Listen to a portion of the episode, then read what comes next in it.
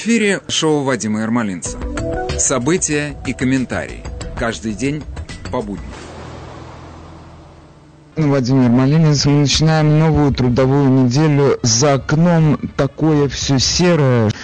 Окей. Okay. Займемся текущими событиями. У нас тут только всего, столько всего нас случалось.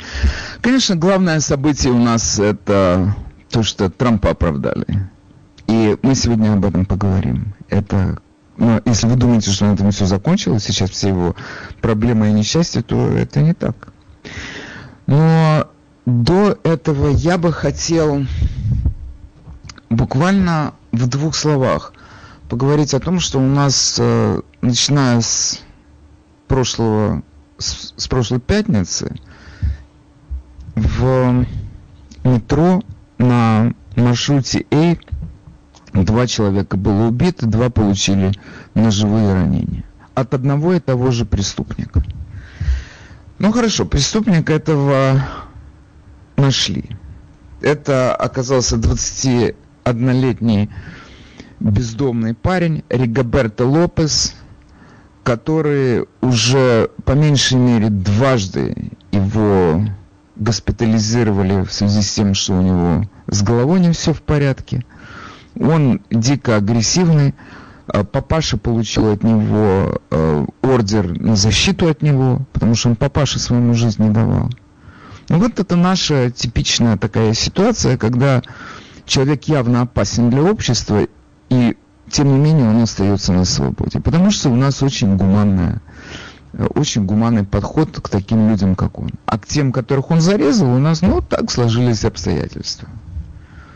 Значит, э, я говорю, что все началось у нас в пятницу э, в 11.30 утра нашли на 181 улице Вашингтон-Хайтс. В смысле, на платфо... остановка 181 улица, на платформе поезда нашли 60-летнего человека пожилого насмерть зарезанного. Через, прошло, значит, э, полдня, около значит, 12 вечера еще нашли одну зарезанную женщину, 57-летнюю, эм, тоже, кстати, без, ну, тоже не тоже бездомную женщину.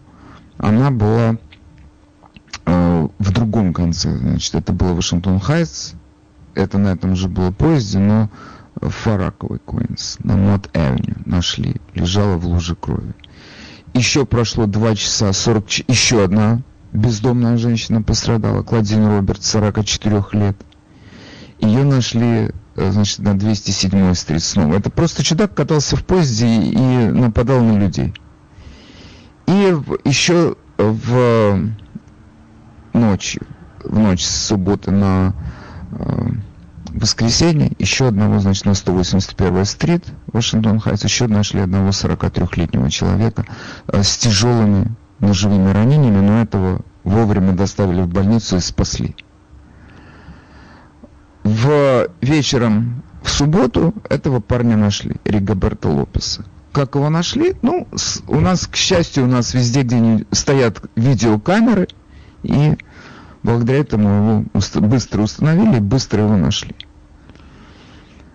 Теперь, значит, в результате того, что два человека было зарезано на смерть и два не на смерть, полиция и городское руководство проснулись наконец-то и туда же прибавили все эти случаи, когда люди просто сталкивались с платформы на рельсы, все это сложили вместе и подумали, нет, так нельзя больше. Значит, сейчас отправили полторы тысячи копов в нашу подземку, чтобы они там патрулировали ее. Но просто вы знаете, что в этой всей истории поражает, что какие-то действия наших начальников, последствия этих действий абсолютно предсказуемы. Абсолютно. Никаких других вариантов быть не может. Когда у нас начинается эта кампания Defund Police, и эти толпы идиотов ходят по улицам Defund Police, у них сильно много денег, давайте их уберем, нам столько не надо, пусть у нас будет community policing, потом, значит, убирают копов убирают, комьюнити полисинг у нас не возникает, потому что никто толком не понимает, что это означает. И мы в результате получаем то, что мы получаем. Причем я хочу обратить ваше внимание, у нас часто об этом говорят, в наибольшей степени от преступников страдают люди, представители меньшинств. Ты поедешь в Вашингтон-Хайтс, ты попадаешь в эти районы, и ты поедешь на Фараквей, ты попадаешь в те же самые районы. Там и там, и там живут белые, это понятно. Но основная масса, кто, кто там живет, это меньшинство. И они же первые оказываются жертвами этой политики, и они продолжают это поддерживать. И снова у них находятся умники, которые их увлекают на эту борьбу за справедливость. Давайте уберем полицию, она нам здесь мешает. Ну хорошо, вот ее убрали, вот вы имеете то, что вы имеете. Ну, конечно, это же все выплескивается и в белые районы, в, в, в центр Манхэттена, в Бруклине, где людей сбрасывают сумасшедшие люди. Это не просто преступники, это сумасшедшие люди, которые сбрасывают других на платформу. И я недавно, вы знаете, побывал в таком районе темноватом, ехал на поезде линии J. Раньше никогда не ездил. Но ехал просто там белых людей нету в вагонах. И вы знаете, это обращает внимание, это обращает на себя внимание количество психически нездоровых людей на платформах. Многовато. И ты задаешь себе этот совершенно естественный вопрос, а почему они на свободе? Они опасны для людей других, они опасны для себя, это, ну ладно, он больной человек, он опасен, конечно, изначально для себя. Нет, он ходит, он, то есть он может сделать все, что угодно. Все. Он опасен для общества. И если он для себя опасен, он себя самого погубит, то когда он, мы говорим, он опасен для общества, он много народу может погубить. Это двух зарезал и двух подрезал. Четыре человека пострадали от него. Еще мы не знаем, кто до этого пострадал. Но вот у нас такая странная, такой странный подход, что человеку дают медикаменты, когда он находится в дурдоме после такого случая, как этот. Его, значит, приводят в себя. Он начинает соображать немножко, как-то более или менее себя вести адекватно. Его отпускают домой где он еще какое-то время, может быть, принимает эти медикаменты, потом он их перестает принимать, потому что он без надзора, родители на него не имеют никакого влияния. И это снова несчастье оказывается на улице, и это несчастье ходячее снова оказывается в сабвее, и мы имеем то, что мы имеем. И как мне кажется, любое здоровое общество, оно вырабатывает свою политику, исходя из практики того, что происходит. И это происходит постоянно. Одно и то же. Этих людей отпускают на свободу, они перестают принимать лекарства, и они снова становятся опасными. И для того, чтобы их снова отправить в дурдом, для этого нужно, чтобы произошло несчастье, иначе его не отправят. Это просто поразительная политика. Поразительная. Самоубийственная. Вот буквально самоубийственная. Ну, и это, в общем-то, можно сказать не только, когда мы говорим о психических больных, о любых преступниках и о работе, о роли полиции в нашем обществе. Для меня сейчас, может быть, самым таким важным в этом плане сообщением было то, что в Миннеаполисе горсовет внезапно, если вы помните, это был один из первых у нас городов, с которых началось это движение Defund Police. Это тот город, где погиб в руках полицейских Джордж Флойд. Значит, не далее, как э, в пятницу, они проголосовали за то, чтобы передать полиции дополнительно 6,5 миллионов долларов для того, чтобы наняли новых полицейских. Это после того, как у них разбежались полицейских, вернее, они сами их раз, распустили. Теперь, когда на них обрушилась эта волна преступности, дайте нам обратно полицию. Это же было абсолютно предсказуемо. Абсолютно. Но когда вы отдаете город в руки таких молодых и неопытных левых ребят, вы получаете то, что вы получаете. И никаких... Вот что в этом всем деле обидно и досадно? Они каждый раз, наши молодые люди левых взглядов, они говорят, ваш опыт пусть остается с вами, но мы же умные, мы закончили университет, и мы сделаем нормально. Вы не волнуйтесь, будет хорошо. Мы же умные ребята. И эти умные ребята делают то, что они делают, и мы получаем то, что мы получаем. Ладно бы они в каком-то сами жили заповеднике, где они бы это все сделали сами для себя, и они бы сами пожинали этого, плоды этой своей политики. Нет, нам приходится пожинать плоды этой политики. Я не знаю, конечно, у нас тут предпринимаются меры для того, чтобы не допускать до этого маразма. У нас сейчас 15 тысяч республиканцев уговорили в городе стать демократами. Но я хочу посмотреть на результат этой деятельности после следующих выборов мэра. Окей. Хорошо. Друзья мои, на этом я временно сейчас объявляю перерыв. И после перерыва мы займемся нашим рыжиком, потому что жизнь его продолжает оставаться наполненной приключениями и заботами. Поговорим о них. Так, пришло время серьезно поговорить об импичменте нашего президента, втором импичменте. А, Дональд Трамп стал у нас рекордсменом. Он первый в истории Соединенных Штатов президент, которого Палата представителей подвергнула импичменту дважды.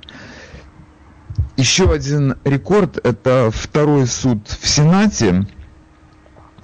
Был самым коротким э, в истории США, потому что не было предъявлено никаких э, улик и не было, вернее, э, нет, улики, пожалуй, что были предъявлены, но не, было, не были привлечены к разбирательству свидетели или участники этих происшествий. Решили обойтись без них, поэтому уложились в неделю. Мне как раз нравятся такие ударные сроки. Все и те, и другие знали, что ничего не получится, поэтому по быструшке решили сделать. И сделали. Еще один рекорд. Самый короткий суд в истории Соединенных Штатов. Предыдущий, по-моему, чуть не месяц длился. И оба импичмента не дали искомого результата. Оба раза Сенат оправдал президента благодаря тому, что недостаточно было голосов для импичмента. Нужно две трети. Две трети демократам э, не удалось собрать. Хотя, надо сказать, что все-таки семерых они уболтали э, республиканцев. Но нужно было 17. Э, обвинение, этот импичмент был на этот раз по одному пункту. Подстрекательство к мятежу. И главной уликой против Трампа это был глагол fight, который прозвучал э, в его э, призыве «Вы должны э, бороться за страну». Fight это либо бороться, либо драться, как угодно можете его перевести. Любой из этих синонимов подходит. Вы должны бороться или вы должны драться за свою страну, как черти, иначе вы ее потеряете. Это он сказал. Значит, э, как ты можешь э, истолковать этот э, глагол fight? Это совершенно не означает, что это призыв к тому, чтобы идти драться там с полицейскими. Это слово довольно, это глагол такого довольно общего свойства. И в политических выступлениях он звучит постоянно. И у демократов были свои кино редакторы, видеоредакторы, которые слепили свой фильм, из которого следовало, что Трамп сказал им идите, деритесь, и они, и ребята из его партии, из этих участников этой демонстрации пошли драться с полицейскими. И свой видеомонтаж был сделан у защитников Трампа, у его команды. я должен сказать, что они сделали блестящий монтаж и просто справились с ним великолепно. Они взяли всю историю э, недавних, может быть, последних нескольких лет – где они вытащили самые большие звезды демократической партии. Элизабет Уоррен, Камала Харрис. Я уже там не говорю, конечно, про этих э, таких клоунов типа Максим Уотерс. Или... И там это слово fight, fight, fight, fight без остановки у них вылетает из уст. То есть они как бы свели на нет этот, э, это обвинение. И что самое главное, чисто с юридической точки зрения, для того, чтобы доказать что это было действительно подстрекательством к мятежу, им нужно было найти свидетельство в поведении Трампа намерения, от явного намерения провести, устроить мятеж в стране. И вот этого не было. Никак не прослеживается это намерение нигде, потому что как бы мы знаем, что те люди, которые ворвались э, в здание Капитолия, у нас у всех сложилось такое впечатление, что они не знали, чем заняться. И они в конечном итоге покинули это здание. И главное, что это вся, все это, весь это судилище, все это судилище было затеяно не с тем, чтобы убедить в страну в том, чтобы в том, что Трамп подстрекал своих сторонников к мятежу, а для того, чтобы убедить 17 республиканцев в Сенате. Больше им ничего не нужно было, 17 человек убедить. Ну хорошо, они убедили семеро. После этого оправдания, когда проголосовали 53 на 47, не, прошу прощения, 57 на 43, я только посмотрел на это выступление этой Нэнси Пелоси, она, она точно неадекватная тетка. Она была абсолютно уверена в том, что Сенат проголосует за, признает Трампа виновным. Она не могла смириться с этой идеей, э, что Сенат не проголосовал за это. Она там людей назвала трусами и так далее. Но я хочу вернуться вот э, все-таки к этой теме, которая, на мой взгляд, это важно понять. Э, это был мятеж, это был призыв к мятежу или это не был призыв к мятежу. И, конечно, нам мы можем только гадать, что было в голове у Трампа, когда он там, призывал этих людей драться как черти, или он им сказал, идите к Капитолию, и я с вами пойду. Кстати, не пошел. Но мы можем только пытаться угадать, потому что чужая душа потемки. Иди знаешь, что у него там было в голове. Но я, тем не менее, могу попытаться, э, исходя из того, что я знаю, просто попытаться представить, что он хотел. И главное, что он не выступил, он же сам не сказал, что он хотел. Я говорю о Трампе. Но я бы начал просто с его психологического состояния, которое у нас у всех было в то время приблизительно одинаковым. Он был абсолютно уверен в том, что у него украли эти выборы. И нам демократы постоянно, они просто пытаются, вся их лексика построена на том, что это неправда. Но я, например, считаю, что выборы были украдены. И масса моих слушателей считают, что выборы были украдены. И я не знаю, кто меня может переубедить в этом. Или заставить говорить иначе, что они не были украдены. Но для меня абсолютно точно, что он, и понятно, что он был уверен, что у него выборы украли. И он явно был в отчаянии от того, что суды отказывались рассматривать вчиненные иски или не находили в них вины. И он был, безусловно, подавлен тем, что некоторые законодатели-республиканцы, в их числе Мич МакКоннелл, глава респу- э, республиканского большинства тогда в Сенате, он тоже как бы признал уже победу Байдена. Уже Линдзи Грэм пошел его поздравил, Одним, одним словом, не, он, Линдзи Грэм поздравил, по-моему, не Байдена, он, он с ним не сталкивался, ну, Камалу Харрис поздравил. Камалу Харрис он поздравил. И Трамп и многие, я бы сказал, миллионы людей еще в Америке, они смотрели на это голосование в коллегии выборщиков, которое выпало на 6, на 6 января в Конгрессе. Они смотрели на это как на последнюю возможность повлиять на исход выборов. И я предполагаю, что поскольку Трамп собрал именно на эту дату свой митинг, вероятнее всего, он действительно рассчитывал, что какие-то люди пойдут к Капитолию, потребуют того, чтобы эти наши там законодатели, они, по крайней мере, пош, как бы приняли бы предложение Теда Круза и других сенаторов – дать еще 10 дней для того, чтобы зашлу, заслушать жалобы, которые прозвучали на нарушение. И когда сейчас во время этого импичмента выступали менеджеры импичмента под началом Джейми Раскина, они, сколько они сделали видео этих нарезок, они все время вырезали из этих э, видео фразу Трампа о том, как чтобы он призвал участников митинга протестовать мирно и патриотично. Peacefully and patriotically. Он об этом, он им об этом сказал. То есть для меня это означает, что он не планировал этот мятеж. Совершенно нет. Но я могу себе просто предположить, что он, видимо, хотел, чтобы эти люди, они постояли там перед его трибуной. После этого, чтобы они пошли к Капитолию и не входя в этот Капитолий, там начали скандировать что-нибудь «Stop the Steal» или что-то в этом роде. Я это так понимаю. Может быть, я ошибаюсь, но интересно ваше мнение послушать, потому что для нас важно понять именно, попытаться понять, что у него в голове происходило. Но мне кажется, что я эту его психологическую, его психологическое состояние понимаю, потому что у нас у многих было аналогично.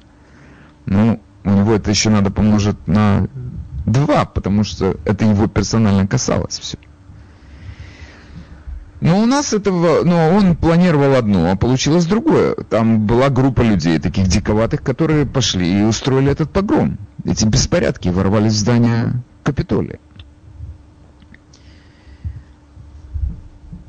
Теперь, значит, у нас есть один из этих семерых, которые эм, проголосовали вместе с демократами, сенатор республиканец из Небраски Бен Сосе, такой симпатичный человек, который э, дал интервью National Review, и я просто перевел его объяснение, почему он проголосовал с демократами. Значит, он сказал следующее цитирую, президент Трамп лгал, что он выиграл выборы лендслайдом, он лгал о широкомасштабном мошенничестве, он распространял теории заговоров, несмотря на то, что проиграл 60 судебных исков, многие из них великолепным судьям, которых он сам назначил. Он пытался оказывать давление на секретаря администрации штата Джорджия, чтобы тот нашел голоса и отменил результаты выборов в этом штате. Он публично и безосновательно заявил, что вице-президент Пенс может нарушить свою клятву на верность Конституции и провозгласить другие результаты выборов. Президент повторял эту ложь, когда он направил собравшихся, часть которых, как это многим известно, была настроена крайне агрессивно к Капитолию,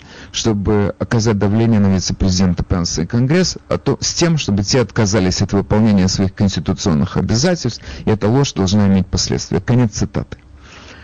Это сказал сенатор-республиканец Бенсес. Значит, я готов оспорить каждое слово этого заявления. Готов оспорить каждое слово.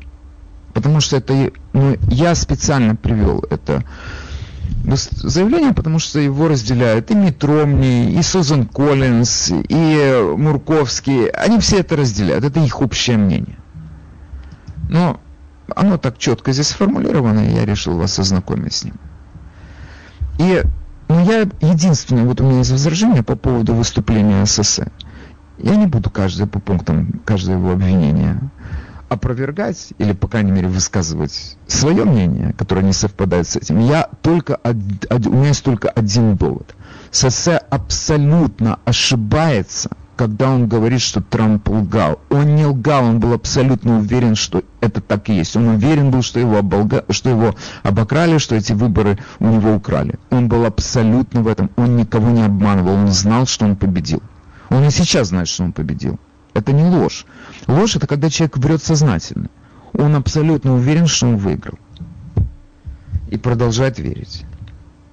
Поэтому э, он, когда говорил, идите туда и скажите им, он был уверен абсолютно в том, что он поступает правильно и конституционно. И еще в качестве, ну, еще один факт, который, мне кажется, мы должны принять во внимание, Трамп не мог знать, что задолго до этого митинга 6 января но самые радикальные его сторонники из разных милиций или каких-то там праворадикальных групп, они планировали приехать в Вашингтон, и они планировали захват Капитолия. Мы сейчас об этом знаем. Это стало известно из всех этих документов, обнародованных ФБР и вчиненных исков в окруж... вчиненных окружной, окружной прокуратурой э, Дистрикт Колумбия, округа Колумбии. И что мы узнали еще нового на этом суде? Это действительно была новая такая информация для нас. Это был телефонный разговор между Трампом и лидером республиканского меньшинства в Палате представителей Кевином Маккарти. Значит, этот разговор просто выдала, буквально выдала. Я не знаю, это хорошо, плохо, но его выдала одна наша республиканка, э, конгрессвумен из штата Вашингтон Эрера Батлер. Она видимо, присутствовала, и она передала его содержание. Значит, по ее словам, в разгар этого нападения на Капитолий Маккарти позвонил Трампу и сказал, чтобы тот немедленно выступил по национальному телевидению и осудил мятежников и призвал их остановиться. Как он мог призвать остановиться? Они там что, телевизор смотрели? Ну, неважно, но, по крайней мере, осудил. И Трамп ему ответил, что это нападение спровоцировано Антифой, и чего я должен кого-то осуждать? Это Антифа это все сделала. Маккарти ему говорит, нет, это не Антифа, там наши люди и вы должны сделать это заявление. И Трамп ему ответил. Вот эта фраза, между прочим, очень много, большую роль сыграла в том, что суд был короткий такой. Трамп ему ответил, Кевин, что тут сказать? Я думаю, что эти люди расстроены результатами выборов больше, чем вы. Почему я говорю, эта фраза сыграла такую роль значительную? Дело в том, что первоначально решили вызвать на этот суд свидетелей. И кто-то, я понимаю, что э, прокуратура, в смысле не прокуратура, а менеджеры импичмента, они нашли каких-то свидетелей, которые были готовы сказать э, под присягой, что они пошли туда э, бомбить этот Капитолий, потому что Трамп им сказал туда идти. Или они так истолковали его слова. А защитники Трампа сказали, что если вы хотите давать, вызывать свидетелей, мы хотим вызвать, э, чтобы нам дало свидетелей Нэнси Пелоси и другие законодатели поводу того, как они сами себя вели. И это вызвало такое затруднение, ну как мы будем Нэнси Пелоси вызывать в качестве свидетельницы. И договорились на том, что включат в документы суда вот, эту вот, вот эти показания э, конгрессвомен Эреры Батлер из Вашингтона. И на этом закончить суд без э, вызова свидетелей эта фраза теперь есть у нас в документах, которая свидетельствует о том, что Трамп не торопился остановить этот мятеж. Ну, он может быть и не ост... и я вам скажу, он может быть действительно не торопился, потому что мы должны понять его психологическое состояние. Теперь э, у нас может быть самый важный вопрос, который нам нужно решить и сегодня обсудить. Для меня этот вопрос важный. Потому что как нам относиться к вот этим вот людям, которые ворвались туда, к, в этот Капитолий? Понятно, что там были какие-то карикатурные персонажи типа этого э, викинга с рогами, псевдо-викинга с рогами, или там был еще один э, тип, э, сын здесь из Бора парка, который приехал туда тоже в шкуре. Это такие, это карикатурные персонажи, с них ничего не возьмешь. Ты везде всегда наход, найдешь таких немного тронутых. Или там же, или там были просто ну, абсолютнейшие ублюдки, типа того, который туда приехал в этой в майке лагеря с Винцем. Они как-то, и те, и другие, этот с рогами или этой в майке, они как-то характеризуют республиканскую партию? Конечно, нет. Они как-то дают представление о республиканской идеологии? Конечно, нет. Они дают представление хотя бы о тех, которые туда пришли людях э, в Вашингтон, чтобы участвовать в этом митинге? Конечно, нет. И мы от таких людей отказываемся. Это не наши люди. Они к нам не имеют никакого отношения. Это другие люди. Но, тем не менее, там были и другие люди которые били стекла, и они вроде так, если ты у него уберешь эти палки, которыми они там орудовали, или щиты, он вроде как наш человек. И мы должны признать это, это как абсолютнейший факт нашей жизни, что в любой у любой партии есть свои люди, которые готовы полезть в драку моментально, с полоборота. Такие бронеподростки, которые считают, что проще всего вот это накостылять кому-то. И мы тихо их покрываем. Мы понимаем, что они часть нашего движения. Они наш авангард, такой странный, но авангард. В случае чего они есть. И вот точно так же, как у э, левых есть их БЛМ и Антифа, которые устраивают погромы, у нас тоже есть такие ребята. Я должен сказать, что я между ними вижу четкую разницу. После наших ребят не остаются спаленные дотла кварталы, кварталы, после наших не остаются ограбленные магазины, после наших... Ну, как-то они другие все-таки. У них все-таки это, это хулиганы и хулиганы, но они разные хулиганы. Но они есть. И как к ним относиться? Вот так вот мы и должны к ним относиться. Мы должны признать, что это не простые демонстранты не мирные демонстранты. У нас тоже такие есть. Теперь я бы хотел... Хорошо, импичмент провалился. Что дал демократам этот суд, я не знаю. По-моему, он абсолютно ничего им не дал. Как, как к нему относится страна, люди устали от этого. Они понимают, что это просто сведение политических счетов.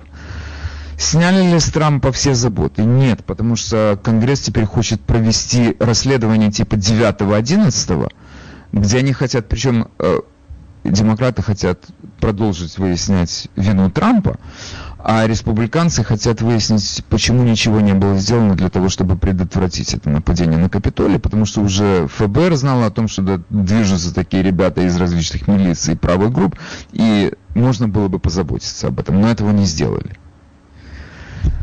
Ну, то есть, как бы нельзя сказать, что Трамп может абсолютно спокойно вздохнуть.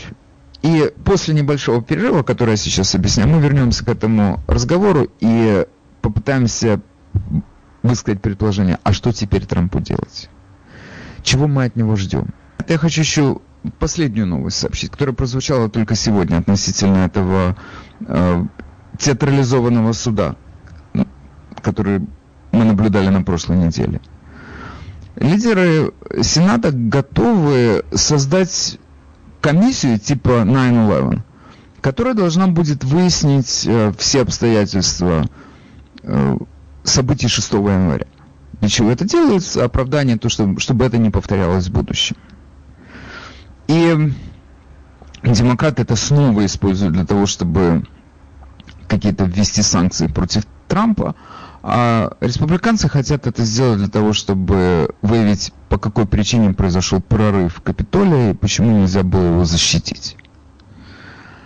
Ну, меня это еще одно то, что проявилось в ходе этого суда на прошлой неделе, это то, что демократы панически, панически боятся того, что Трамп 2024 году будет избираться против, либо против Байдена, либо против Камала Харрис. Они просто паникуют. Именно поэтому это все, что они делали, это было с единственной целью сделано, чтобы дисквалифицировать этого, его от избрания на этот офис.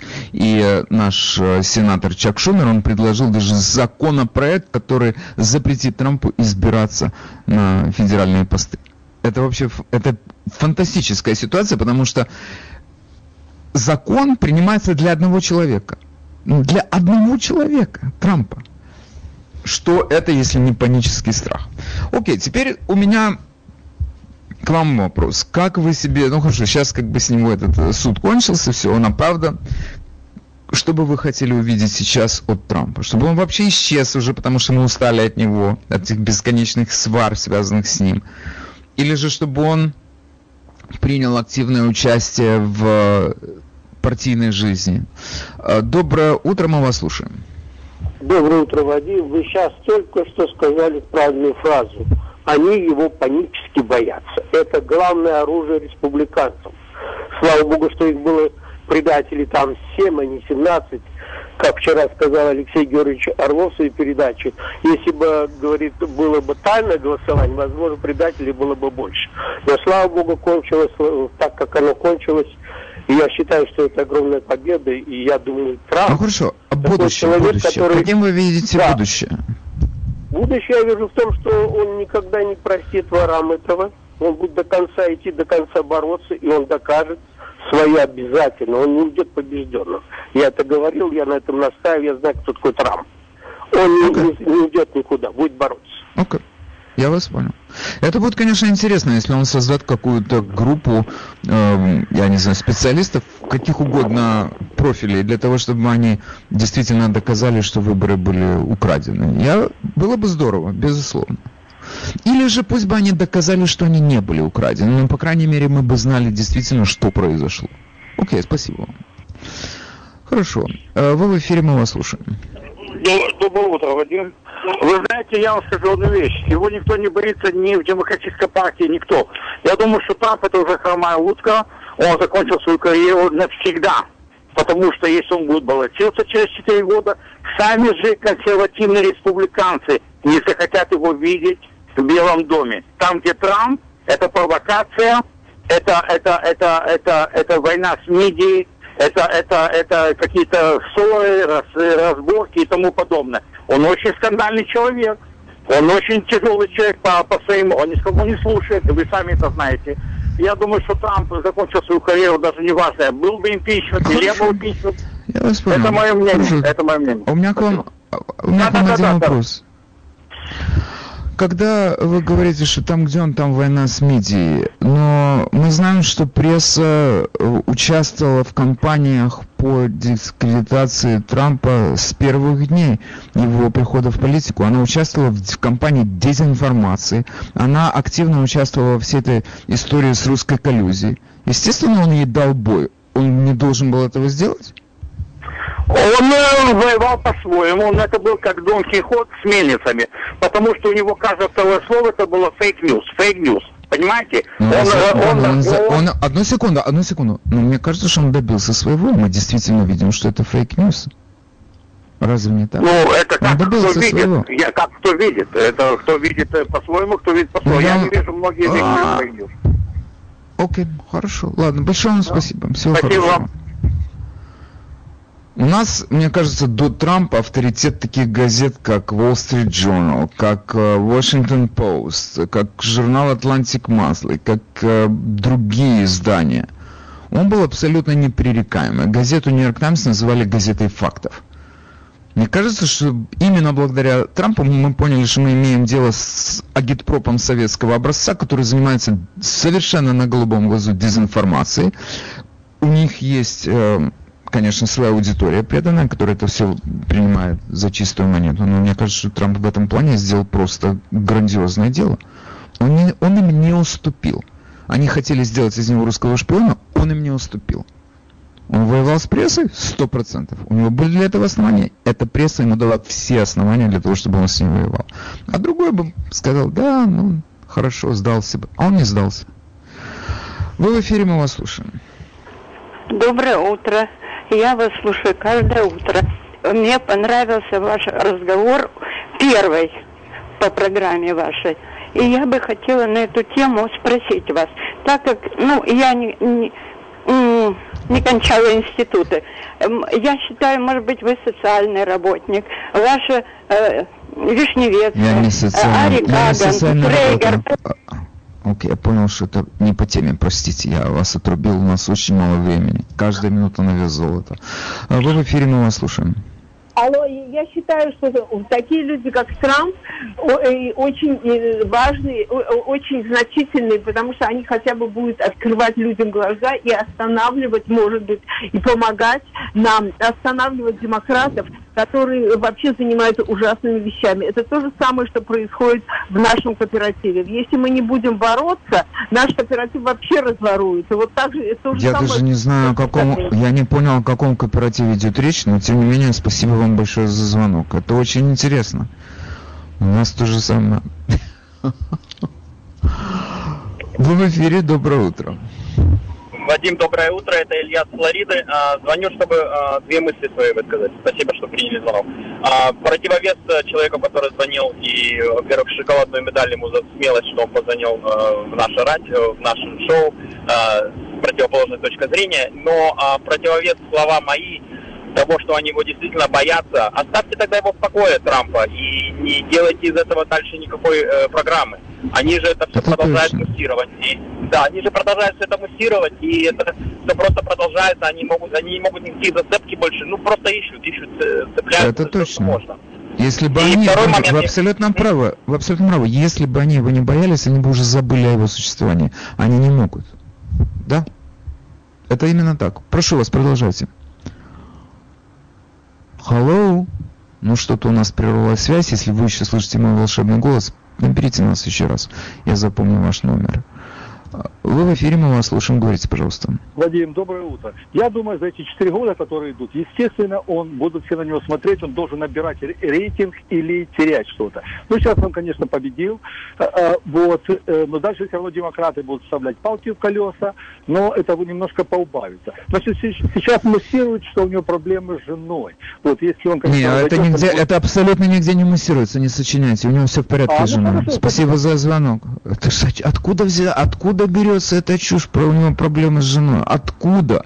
Это я вам говорю, вот это вот та же самая дезинформация, которая каким угодно способом, каким угодно способом его очернить. У него проблемы с женой.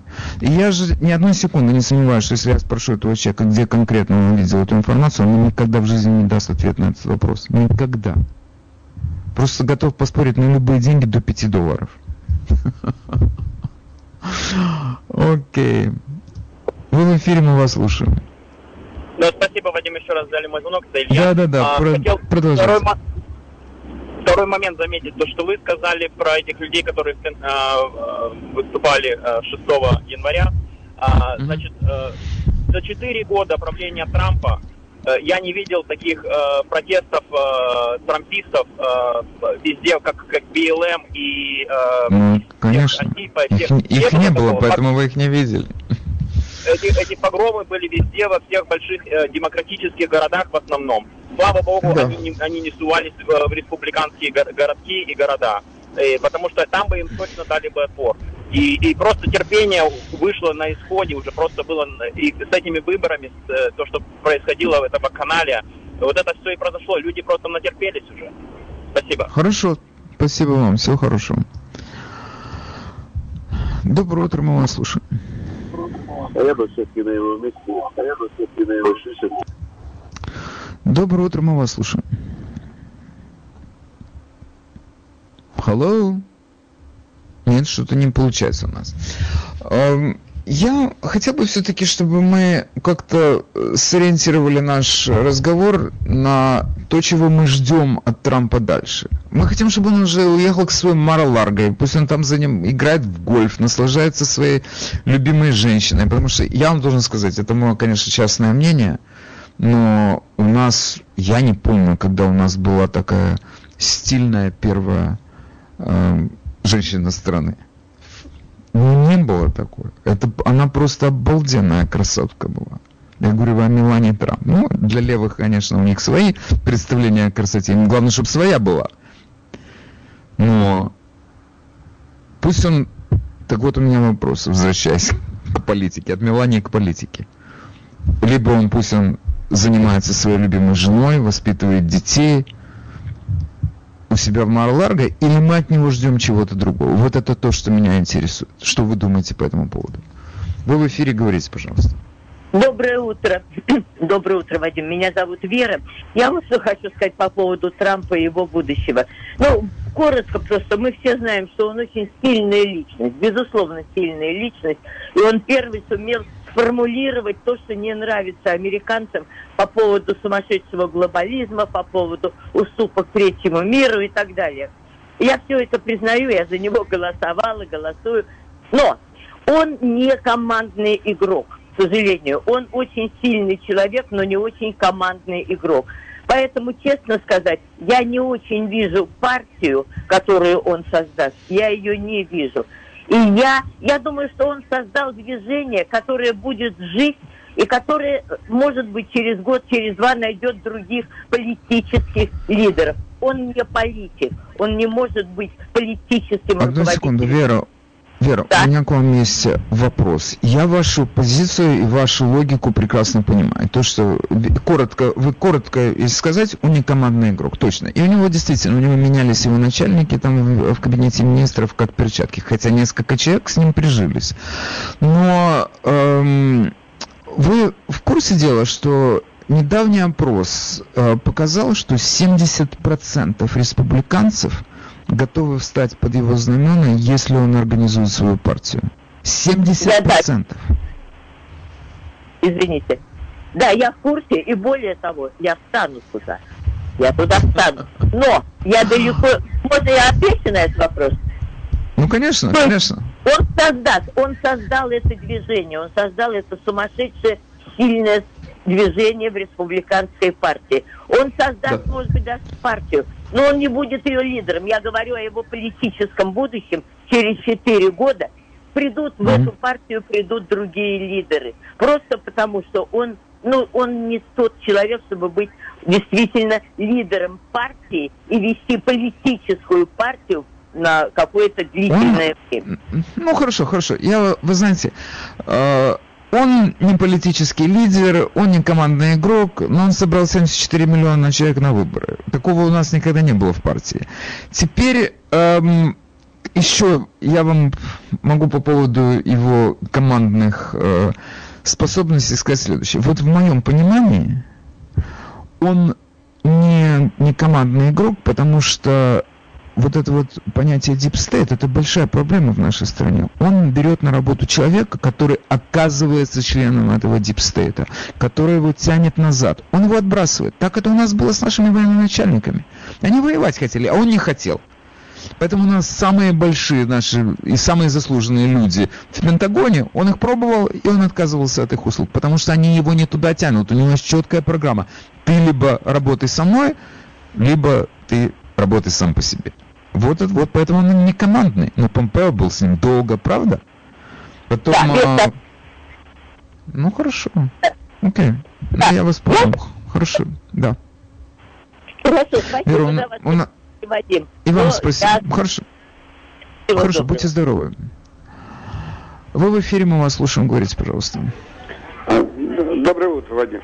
А, Доброе. а, я, я не был поклонником Трампа, но когда я увидел, как он работает день и ночь, я просто был в него влюблен и до сих пор стою за ним. И я бы хотел бы как можно больше, чтобы он ворошил это, знаете, как у нас в России говорят, не трожь, вонять не будет, Да. чтобы оно больше воняло. Понимаете, чтобы вот они, они за Да. себя- хватит того, что мы видели все это в России. Пусть здесь Да. мы ехали сюда за, за, за, за хорошим, за хорошим, Да. за светлым. Мы никогда не Я согласен. об этом. Хорошо. Вот такие Я вот. с вами согласен. Пусть ворошит дальше. Да, Пусть да, ворошит да. дальше. Да, Спасибо. как можно больше. Окей. Друзья мои, я вижу, я вас раззадорил. Мне бы, наверное, нужно было включить наш куркулятор для того, чтобы выяснить, чего вы хотите больше.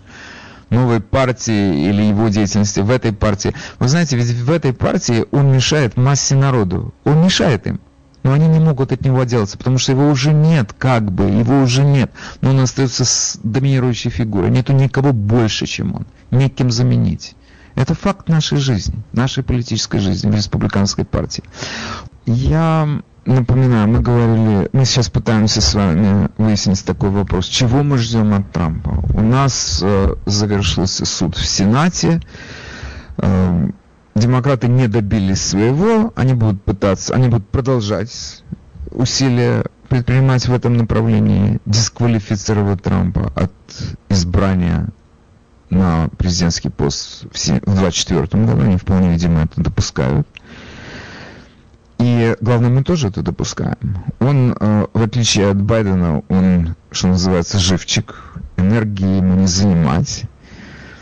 Ну и он моложе, конечно. Хотя, если ему сейчас 74, ему через 4 года будет 78. Но, с другой стороны, мы знаем, что, например, Рейган был уже ему за 80, когда он был на этом посту. Но, э, хорошо, я э, жду ваших звонков. Меня интересует, чего вы ждете от Трампа? Чего вы хотите? Чтобы он уже уехал в Мар-Ларго и не морочил нам голову? Потому что там, где он, там всегда драка. Это мы знаем. Причем я даже не могу сказать, что это по его вине драка, но он просто отбивается и отбивается очень эффективно. Мы можем говорить, э, что он и скандалист, и пятое, и десятое, но вы согласитесь, он был с первых дней нахождения у власти, он был в совершенно невероятной ситуации, какой я не знаю ни с кем. Эту ситуацию невозможно сравнить с режимом работы любого другого президента. С первого дня демократы ему объявили resistance, и им- они ему не дали ни одного дня покоя, ни одного. Теперь мы говорим, он скандалист или он драчун. Да, потому что ему не дали ни одного дня покоя. Телефон на студии 718-303-90-90. Пока вы набираете этот номер, я хочу напомнить о том, что лидирующая в Нью-Йорке компания по уходу за пожилыми Bestcare объявляет дополнительный набор сотрудников. Бенефиты включают медицинскую страховку 1199 с Dental планом, трехнедельный отпуск, двойную оплату в праздничные дни и пенсионный план 401k. Если вы ищете работу или хотите поменять агентство, звоните в Bestcare 917 299 66 92. Bestcare поможет тем пациентам, которых не устраивает их нынешний сервис на дому. Если хотите, чтобы за вами ухаживали друзья или родственники, звоните по тому же номеру 917 299 66 92. 917 299 66 92. В Bestcare ждут вашего звонка. Теперь слово предоставляется вам. Доброе утро, вы в эфире, мы вас слушаем. Доброе утро, Вадим. Доброе утро вашим радиослушателям. Отвечая на ваш вопрос, что бы мы хотели от Трампа, я бы ответил минимум активности. А, Потому что до 24 года будут еще промежуточные выборы в Конгресс через два года. И они, мне кажется, под угрозой для республиканцев. Мне кажется, что демократы сделали блестящий блестящий просто А, мне кажется, демократы сделали блестящий просто гроссмейстерский расчет. В результате импичмента демократы не потеряют ничего. В общем, их электорат считает Трампа поджигателем беспорядков и доволен процедурой импичмента. А республиканцы, конгрессмены э, потеряют голоса, причем могут потерять голоса, причем парадоксальным образом все. За республиканцев-предателей, так сказать, не придет голосовать часть твердых трампистов, а за противников импичмента может не проголосовать небольшая часть, их там 10-15%, но часть из них, э, которые считают Трампа поджигателем беспорядков. Может быть, это небольшая часть, это проценты, иногда даже доли процентов. Но это будут, могут быть те драгоценные проценты, которые помогли этим конгрессменам э, победить своих противников. И вот здесь э, единственное, что может помочь, это время. Два года большой срок, как вы выражаетесь, многое может наслучаться, и э, все эти э, дела с беспорядками и импичментом как-то немножко забудутся. И э, в этой связи любая активность Трампа за эти два года будет только э, реанимировать эти воспоминания и усиливать э, э, их. И для меня идеалом было бы два года гольф, красавица жена, а через два года, пожалуйста, в бой. Спасибо. Окей, хорошо, спасибо. Ну, я бы, может быть, с вами согласился, если бы на решение избирателей голосовать или не голосовать влиял бы только импичмент. Или только характер Трампа. Но у нас тут еще ковид, экономика. У нас тут много других факторов, которые влияют на решение избирателей, за кого им отдавать свой голос. А, доброе утро, вы в эфире, мы вас слушаем. Да, через 4 года живчик будет или в тюрьме сидеть, или в Норской Холм. Вы так не считаете? Нет, я так не считаю. Объясните мне, почему он будет в тюрьме сидеть. Это очень интересно. Все? У вас все ваши мнения на этом закончились. Ну хорошо. Будьте здоровы. Вы в эфире, мы вас слушаем. Говорите, пожалуйста. Доброе утро всем, все вам. А, я, наоборот, говорю о том, что что был импичмент, это может быть даже хорошо, потому что вся страна, и не только страна, а и весь мир смог увидеть то, что говорят республиканцы. Раньше Хорошо. они этого не слушали, это первое. Да, а второе, Хорошо. А второе, это то, что э, Трамп э, делает всякие такие возбуждающие всех вещи, спорят, ругаются. Да республиканцы молчали тихо, промолчали страну. Ничего из Хорошо. этого не, не было. А Трамп спасибо. начал делать. Хорошо, спасибо. Доброе утро, мы вас слушаем. Доброе утро, Вадим. Меня очень трогает ваша верность Трампу. Э, хочу сказать, что если бы он знал об этом, он бы взял вас в свою команду. Вы бы его не подвели. Будьте здоровы, благополучно. Спасибо. Это хороший такой вопрос, конечно, вы затронули. Моя верность Трампу. Я...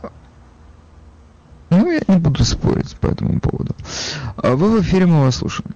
Здравствуйте. Я хотела бы э, получить ваш совет. Я не знаю, что... Я, конечно, я считаю, что Трамп должен выступать и выступать все эти два года и показывать, какие подлецы демократы. Но у меня вопрос, ведь не важно, кто голосует, важно, кто считает. Они же опять все сделают.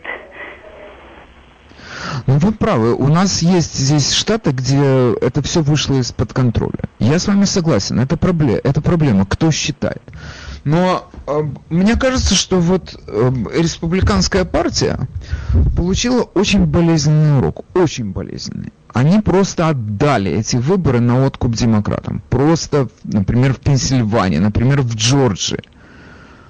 Когда говорят, там не было никакого мошенничества, там не было того, там не было всего, там была нарушена конституция этих штатов. Ну, сейчас у нас, значит, э, одна из, как бы мы знаем, что один из механизмов, который был включен для победы демократов, это mailing voting. То есть тебе присылали эти бюллетени, ты хочешь, ты не хочешь, кто это заполняет бюллетень, как он попадает на избирательный участок, это как бы вышло из-под контроля полностью. Но это заслуга тех республиканцев, которые занимают, они занимают большинство в этих штатах. В Мичигане в легислатуре большинство республиканцев, в Пенсильвании большинство республиканцев, в Джорджии большинство республиканцев. И тем не менее они это проиграли. Они отдали этот... Как это они это сделали? Ну, это, я могу сказать, это... Они либо получили пожертвования на свои выборы, для того, чтобы этот номер прошел, либо они просто, ну, прощелкали это дело, потому что не поняли, что происходит. Но это очень болезненная должна быть для них потеря, и если они заботятся о будущем своей партии, то они должны исправить эту ошибку. У нас сейчас, значит, на национальном уровне хотят, я виду на федеральном уровне, ввести этот mailing voting как э, норму для всей страны на федеральном уровне. Я не знаю, удастся ли нашим республиканцам остановить это намерение, не довести это, потому что мы знаем, что там, где mail in voting, там сами демократы говорят о том, что там открывается возможность для мошенничества. Ну, вы правы, вы абсолютно точно говорите. Мы не знаем, кто считает. Надо для этого что-то... У нас, например, в нашем штате, я, между прочим, всегда об этом, э, всегда над этим посмеиваюсь. У нас тут часто говорят о том, что Америка, это в технологическом смысле, это такая страна, такая страна, второй такой нету. У нас действительно во многих сферах наши технологии не имеют равных. И во многих странах еще не скоро до них доберутся. Но как вообще мы можем относиться к тому, что у нас в нашем штате последняя это драка за место в Конгрессе, которая была в Граф-Сионейде в Апстейте, буквально неделю назад назвали победителя. И разницу, которую нашли там в голосах, там 123 голоса, что ли. Ну как это может быть? Как, это получается, что мы в каком каменном веке мы находимся э, в сфере подсчета голосов, в сфере, в сфере проведения выборов? И почему в Техасе мы знаем победителя на следующий день после выборов, а в Нью-Йорке, ой, у нас такой передовой штат, мы узнаем победителя выборов э, в одном из графств через месяц после выборов. Ну как это может быть?